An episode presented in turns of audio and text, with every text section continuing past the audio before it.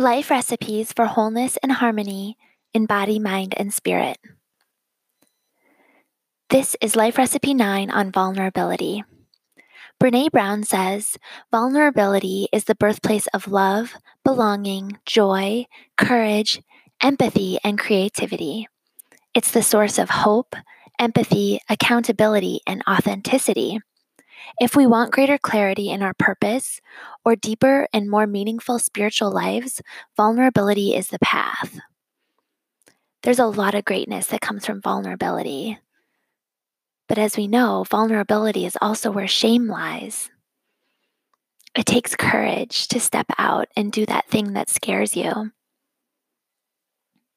But what what are we doing if we're not doing that? We have to grow, evolve, and change. That's what we're here for. And being a little vulnerable is the gateway to that feeling, like Brene said, of joy, creativity, love, belonging, all the good stuff.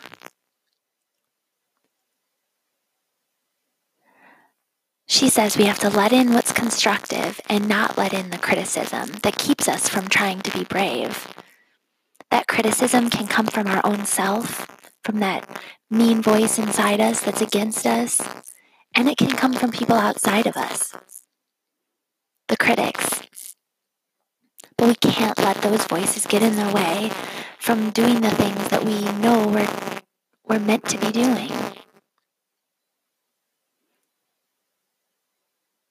There's one way to not let that voice in and instead tune into that voice within the one that is empathy, accountability, authenticity, love, joy. That's our essence. We have to let go. Say thank you to that voice inside us, the one that's trying to protect us, telling us not to go do that thing, not to step out, not to say what, what our heart is longing for us to voice. But the moment we do, we get braver. It's just one step at a time. One, one moment when we step out and do that thing makes it easier, easier for us to do it the next time. But as we do the, do the one thing, more doors always open up. But we just have just have the thing that scares us.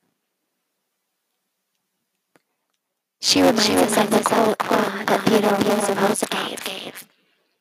It's not it's the critic, critic counts, counts, not the man who points out how a strong, strong stumbles, or the deeds could have done it better. better. The credit belongs to the man who is actually, actually in the arena, whose face is marred by dust, dust, sweat, and blood, blood, who strives, strives valiantly, who errs, who comes short, short again and again, because there is no effort, effort, or short, shortcoming but who does not strive, deeds, who knows knows great enthusiasm, the great the great spends himself out for the worthy cause, who at the best, best knows in the end try and try and high, high achievement, and who, and who at the worst, if he fails, at least at least fails daring, daring greatly, so that his, that his place shall never be those cold, cold and timid souls who neither neither know victory nor defeat. It's a wonderful, it's a wonderful quote that just, reminds, just reminds us to step out, to dare, to dare greatly, be brave, be brave courageous, courageous, and not and not play too safe. To not to not choose comfort, comfort over courage, and to do, and to do the thing that makes us a little nervous, because it's because it's how we grow, it's how it's how we evolve, and how and how we become that person that we know we're meant to be, the person inside us that's, that's, that's striving, to come out and share. Share its, share its gifts. Share, share your talents. Share, share your ideas. It just, it just takes one step, a step, a step into vulnerability. And it's, and it's worth it. Because, because it's the birthplace of love, belonging, joy, courage, empathy, and creativity and to leading a more meaningful and spiritual life.